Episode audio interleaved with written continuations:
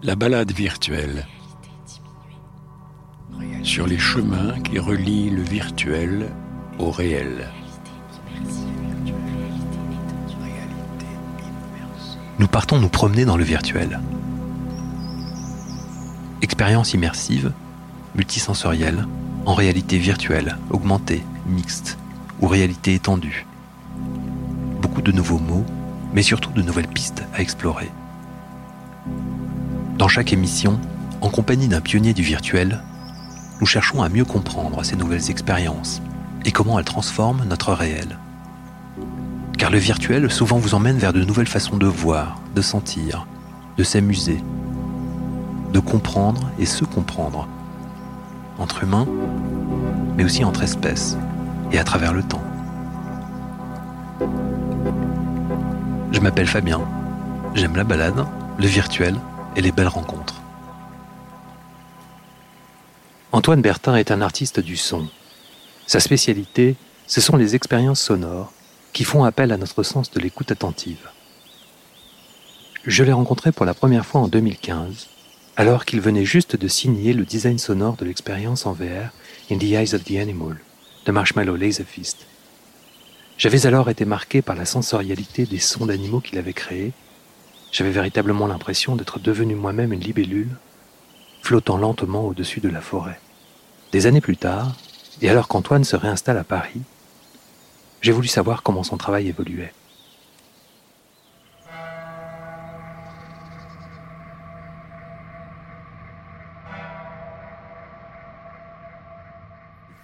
Moi, j'aime bien faire référence à ce que je fais en, le qualifiant de euh, enfin, expérience sonore. Création d'expériences sonores, art de l'expérience mhm. sonore, ou même de, euh, alors en français ça marche moins bien, mais de sound-driven experience. C'est-à-dire que, par exemple, sound-driven experience, c'est un, c'est un, je sais pas comment on pourrait traduire euh, en français bien, mais c'est en gros des expériences qui, euh, je dirais, à, la sensibilité sonore. Qui sont, c'est pas inspiré par le son, ça traduit pas bien le concept, mais euh, c'est-à-dire que parfois je produis des choses qui sont pas euh, de manière évidente sonores. C'est pas un album de musique, c'est pas un enregistrement, mais il y a une sensibilité, une culture euh, de l'écoute et du son qui va produire des artistes différents qui peuvent être expérientiels parce que le son en lui-même a cette nature en lui. Quoi. Il s'étale dans le temps, c'est quelque chose qu'on a du mal à saisir. Et dans cette idée d'expérience sonore, il y a cette idée-là de mélanger vraiment toutes ces différentes disciplines sonores. Tu peux faire entrer là-dedans la musique, euh, le storytelling audio in situ ou non, donc la pratique de la radio, euh, euh, de l'interview. Et j'aime bien prendre en compte quand je crée quelque chose de sonore, tous ces aspects-là. Où est-ce que va être la personne quand elle l'écoute À travers quelle technologie Pourquoi cette technologie-là Qu'est-ce qu'elle va, en quoi elle va participer à l'histoire Est-ce qu'on va fabriquer un décor? Est-ce qu'on va jouer avec des acteurs ou non?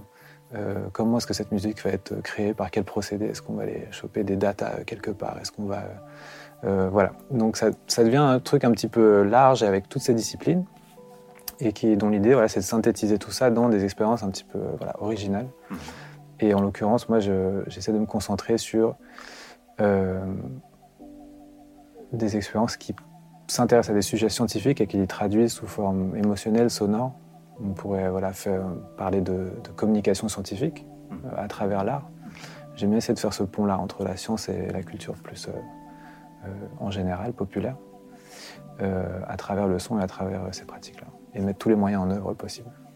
On parle de quelques-unes de tes pièces. Oui, hein, avec Peut-être euh, si on peut les prendre par ordre alphabétique. ou voilà alphabétique.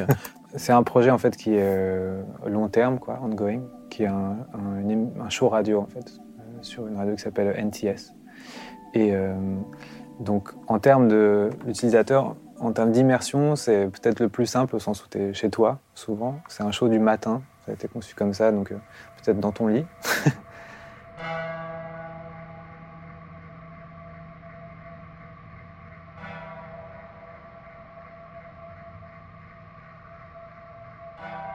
Et euh, en revanche, euh, c'est un show qui est conçu en son binaural, donc une technique de son petite 3D euh, immersive dont je peux parler un peu plus si tu veux. Peut-être que tes auditeurs connaissent. Euh, oui, je pense que le binaural, on connaît un petit peu, mais enfin, c'est un son spécialisé. Donc, c'est un son qui reproduit euh, très précisément l'espace du son, Voilà, quelque chose qui- qui est loin devant, quelque chose qui est près derrière.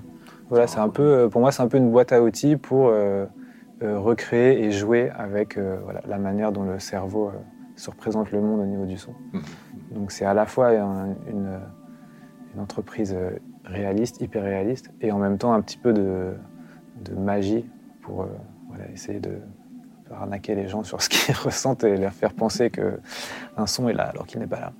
Donc euh, voilà, c'est un show qui s'écoute plutôt au casque. Ça mélange deux éléments, euh, des field recording, donc des enregistrements sur le terrain. Donc euh, souvent euh, voilà, d'espaces comme euh, des forêts, enfin, des espaces naturels souvent, et de la sonification de données. Donc ça c'est une expérience plus musicale, mais c'est de prendre des données qui sont en rapport à ces lieux dans lesquels je vais recueillir des sons et les transformer en, en éléments sonores, musicaux. Euh, voilà, on écoute ça chez soi, au casque, les sons sont tout autour de soi. Euh, et on entend deux choses, des lieux euh, plutôt naturels et, euh, et, et cette musique faite de données. Et, mais pour moi, c'est un peu un carnet de, comme un carnet de notes. Mhm. C'est souvent le, le projet qui a, qui a la racine d'autres projets qui prennent des formes différentes. Et ça s'appelle The Edge of the Forest, donc c'est la, la lisière de la forêt. Mhm. Et, euh, et c'est un projet que j'ai commencé quand je faisais une résidence euh, avec euh, Forestry Commission England. C'est comme les eaux et forêts. C'est l'institution qui gère la plupart des forêts anglaises. Et les forêts en Europe, en Angleterre en particulier, on parlait tout à l'heure de romantisme. Voilà, la forêt, au sens forêt romantique, ce n'est pas un concept contemporain. La forêt, aujourd'hui, ça peut être une forêt industrielle qui est dédiée à, la, à- faire pousser des arbres et les couper. Ça peut être des terrains, euh, des friches industrielles qui ont été euh, rénovées euh, et dont on essaie de trouver une nouvelle utilité sur laquelle on va replanter. Et ça peut être des forêts un peu plus anciennes qu'on essaie de protéger, mais dont il faut trouver des solutions pour les faire vivre. Donc ça devient aussi des espaces artistiques, de tourisme. Voilà, c'est tout un, truc complet. Et d'où ce nom en fait de The Edge of the Forest qui est, mais en fait, où est-ce que la, forêt commence, où est-ce qu'elle finit, où est-ce qu'elle est, Et qui s'intéresse un peu à cette, euh, cette séparation que les humains aiment bien mettre entre eux et la nature, mais qui est euh, plus tellement euh, adaptée, contemporaine. Euh, euh, les villes, par exemple, semblent atteindre un petit peu un point de saturation où ça serait bien de s'intéresser à comment elles peuvent aussi participer à, une meilleure relation avec l'environnement. Donc c'est un show qui est tout le temps à la limite entre des espaces naturels et des espaces plus humains. Donc je vais te donner un extrait, comme ça tu pourras faire écouter Ouais, un peu. ouais, ouais. Euh, Avec plaisir. voilà, donc un exemple de show, le dernier, c'est un- des sons ont été enregistrés dans une forêt au Japon, euh, où il y a beaucoup de- d'insectes très, très beaux, et, euh, et dans laquelle on a prélevé des, des plantes dont on a extrait l'ADN. Et euh, donc euh, ce qu'on entend dans le show, c'est une sonification d'ADN. L'ADN a quatre lettres, on, on a- on attache une lettre, une note, excuse-moi, à chacune des nucléotides et on regarde ce que ça fait. Ça fait des petits arpèges euh, assez chouettes et c'est un peu une réflexion sur euh, voilà, les, les progrès scientifiques qu'on a fait en rapport à la sensorialité végétale et, et l'intelligence végétale même. Et de voilà, que ressent une plante. Donc, euh, on a ralenti les enregistrements, c'est très planant. Ça fait, au final, ça fait une sorte d'ambiance.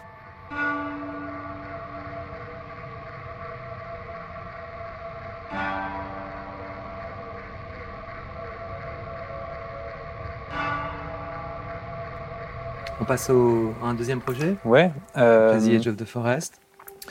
Près The Edge of the Forest, euh, un projet qui s'appelle euh, Écouter la gravité, Hearing Gravity. Mhm. Euh, donc là, qui est plus une installation, une expérience sonore.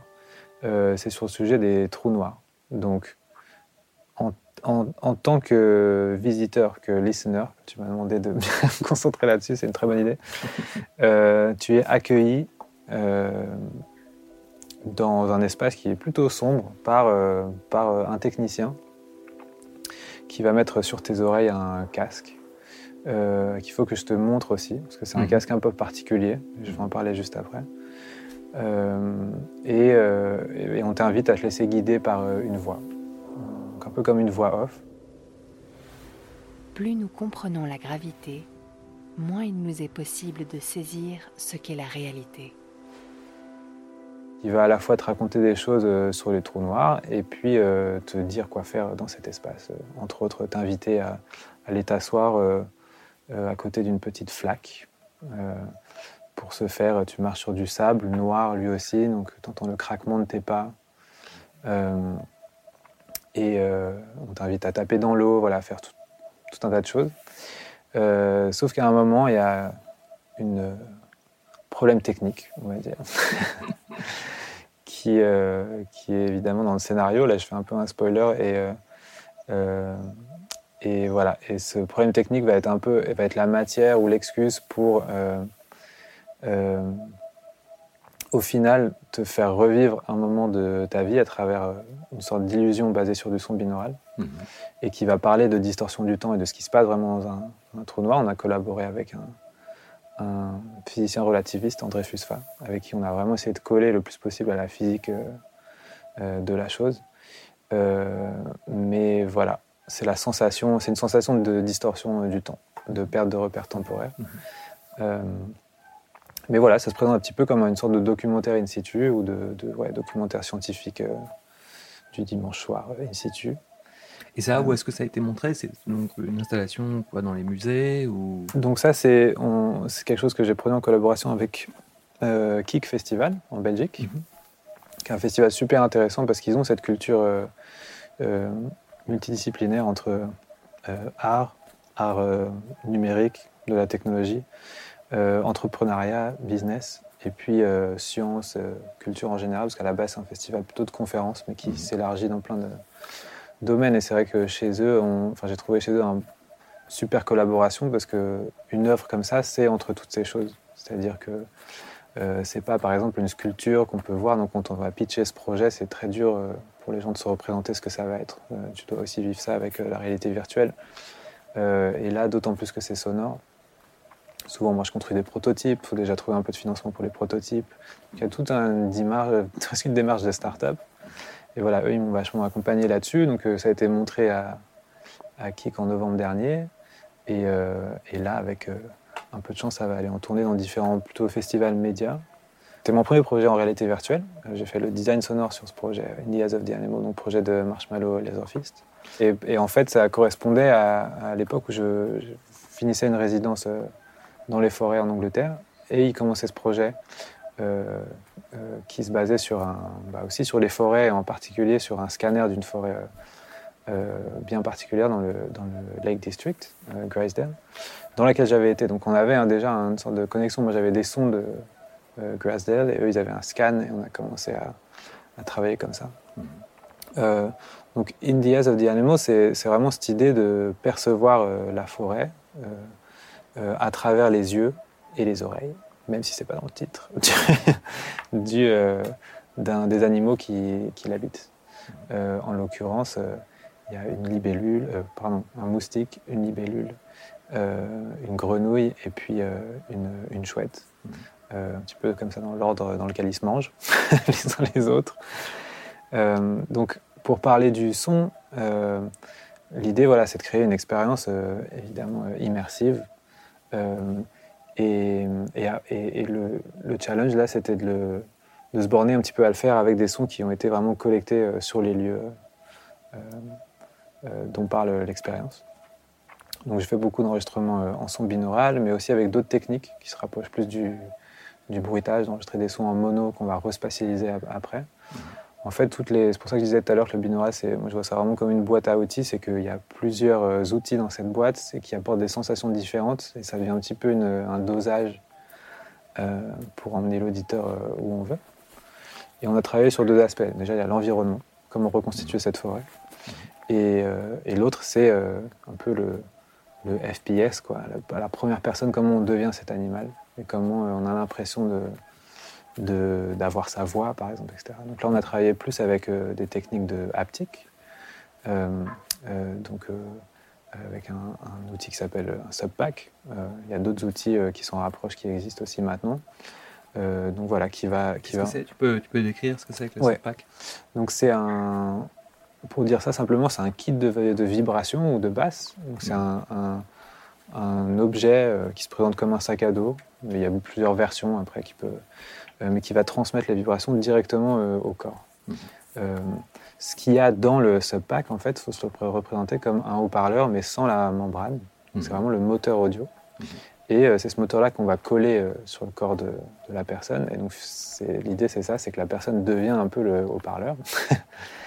et, euh, et, voilà, c'est devenu un peu un outil incontournable pour avoir créé cette sensation que le son sort de notre bouche et qu'on crie comme une chouette. pour le, Mmh. Est-ce que tu peux nous dire, pour, pour tous ceux qui n'ont pas fait l'expérience de In the Eyes of the Animal, euh, et puis peut-être le faire aussi de manière un peu sonore. Mhm. Qu'est-ce que tu entends ou qu'est-ce que tu ressens comme vibration quand tu fais cette expérience? Euh, Donc quand tu commences l'expérience, euh, tu es dans une sorte de soupe primordiale. Donc c'est une sorte d'événement météorologique mystique. tu as des particules tout autour de toi. Donc là, tu entends beaucoup de vent, des grains, c'est un peu l'idée du design c'était de créer un truc entre voilà une sensation naturelle du vent et quelque chose d'un peu plus stellaire. Et petit à petit euh, tu commences à entendre euh, un petit peu des moustiques autour de toi. Et tu te rends compte que tu es un moustique. Euh, et tout d'un coup une sorte de gros crunch une vibration en fait tu t'es fait manger par une libellule et tu deviens cette libellule et donc là, euh, bah, tu as des ailes donc, euh, dans le dos, euh, tu sens les vibrations de ces ailes-là, un petit peu comme si elles étaient attachées à ta colonne vertébrale. Et la libellule, elle voit avec un, taux d'image par seconde beaucoup plus élevé qu'un humain. Donc je crois que c'est dans les 200, 200 frames par seconde. Mhm. donc tout est un peu plus lent autour de soi, donc les sons ont été un peu ralentis on perçoit les mouvements, donc voilà, tant au niveau visuel que sonore de cette manière-là. Et puis on vole, on finit par se poser sur une, sur une feuille, tout est calme, on entend la forêt autour de soi. Et là, on se fait happer par une grenouille. Donc là encore, c'est un sorte de craquement d'os horrible. euh, tout en essayant de rester poétique sur le fait de se faire manger, mais ça reste assez violent. Là, on devient une grenouille. Alors la grenouille, elle est très intéressante au niveau du son. Euh, en fait, euh, elle voit très mal, un peu comme certains reptiles, euh, elle voit très mal l'environnement en général, sauf quand ça bouge. Donc on voit des sortes de libellules autour de soi. et au niveau du son, en revanche, un peu comme une chauve-souris, quand elle, quand elle croisse, c'est ça qu'on dit Mhm. Quand la grenouille croisse, elle révèle le paysage, elle révèle une sorte d'écho du paysage. Donc là, en fait, on, on, sent, en fait, on se sent est-ce qu'on peut dire croire? Non, croire, c'est, je ne sais pas, c'est très religieux tout ça. Mais on sent la vibration du bruit de la grenouille euh, dans son corps à travers le, kit de vibration. Et, euh, et, on sent le son, le son qui s'échappe de soi et qui, euh, qui va révéler un petit peu la forêt alentour. Et là, donc on, on, entre dans une acoustique très réverbérante. C'est tout ce concept d'écolocalisation qui est très intéressant, qui est qu'on attend que le son revienne pour, pour visualiser en fait l'espace. Mm-hmm. Les humains sont très bons à faire ça aussi, juste parenthèse. Ah oui?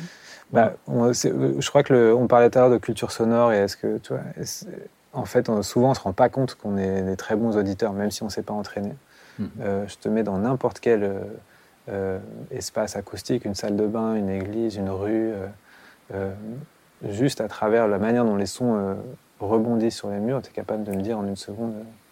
Euh, c'est ce type de. ça fait cette taille en gros, quoi. Ça, fait, ça a cette forme et probablement même le type de matériau. Et euh, je retourne à la grenouille. La grenouille se fait manger par une chouette. Euh, et là, bah, ça devient très aérien. La chouette, elle voit très bien euh, à distance, mais dans un axe bien précis. Donc autour de cet axe, c'est très flou.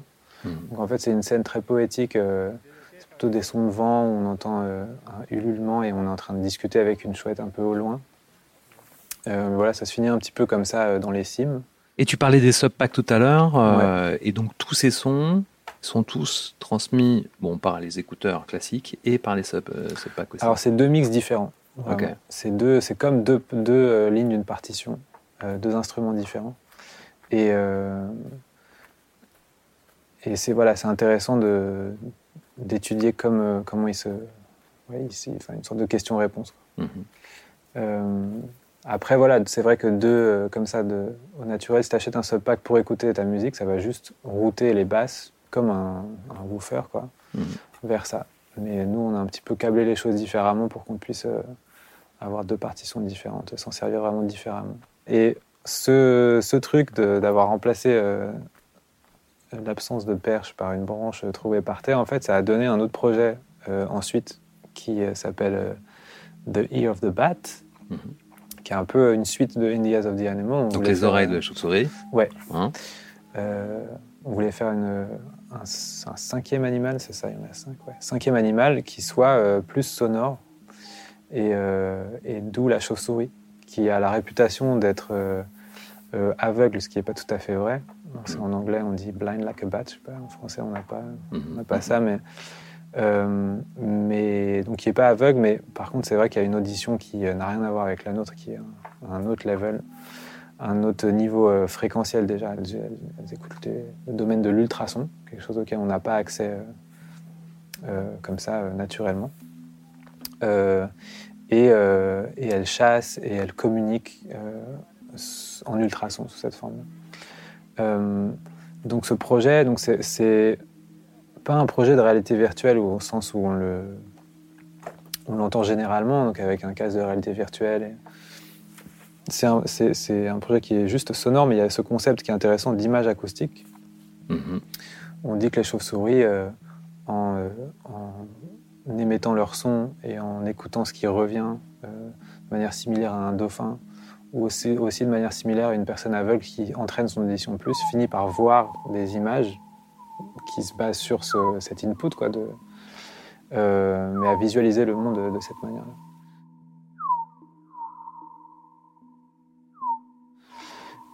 Et donc c'est quelque chose de, très visuel en fait, euh, cette euh, écolocalisation.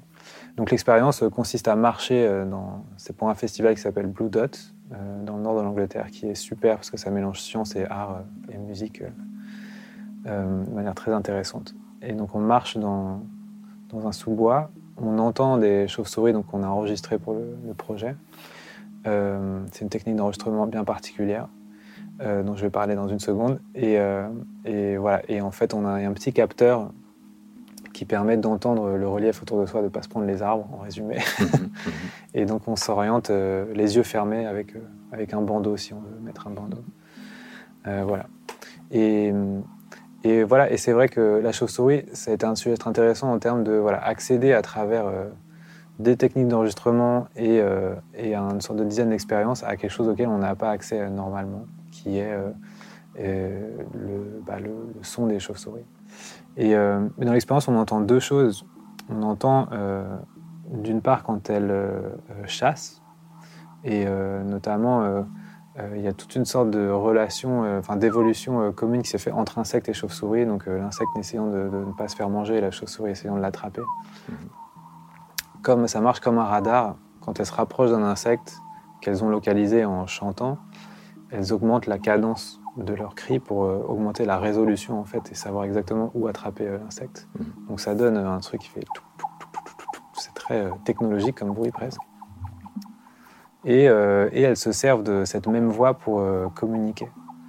Et, euh, et, là, bon, et c'est un peu la suite du enfin, l'évolution du projet qu'on voudrait prendre avec Marshmallow, c'est qu'il y a la science évolue beaucoup sur le sujet de l'intelligence animale. Est-ce qu'on tu vois, d'envisager une intelligence qui soit pas exactement de la forme humaine, mais pas forcément inférieure, mais, différente. Et, et, cette idée que les chauves-souris échangent des idées ou des informations en images acoustiques, euh, c'est-à-dire en devant faire rebondir le son euh, sur l'environnement.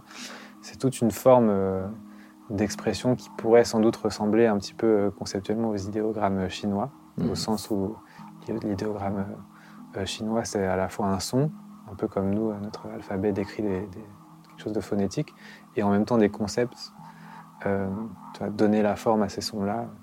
Et donc voilà, une évolution possible, mais qui prendrait la forme du coup d'un projet VR, dans lequel on scannerait une grotte, ça serait de parler de cette communication euh, chauve-souris, de faire visualiser ces mots euh, sous forme de ces cris-là. Je crois que ça résume bien. moi, j'ai l'impression quand même dans tout ton travail, il y a toujours une idée de collaboration, hmm. que ce soit avec l'environnement, avec une matière que tu connais pas encore, les utilisateurs, les conversations que tu veux entretenir avec le végétal. Enfin, je sais pas, j'ai l'impression que c'est vraiment le truc qui t'anime quand même. Ouais, et ce mot collaboration, il est très intéressant parce que quand, sur des projets comme ça, qui sont souvent multidisciplinaires, c'est la motivation principale de rencontrer des gens, de voyager, d'apprendre des nouveaux trucs mmh.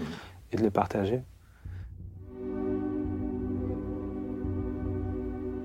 Cet épisode de la balade virtuelle a été monté par Camille Jean-Jean et mixé par Laurie Galignani, que je remercie. La balade virtuelle est une émission produite par Fabula avec le soutien du partenaire fondateur UniXR, le think tank des réalités virtuelles. Cette émission a été préparée et présentée par Fabien Sioufi. Nous tenons à remercier nos partenaires de diffusion que sont Magélis, Pôle de l'image d'Angoulême et Métamédia, le blog de veille journalistique de France TV.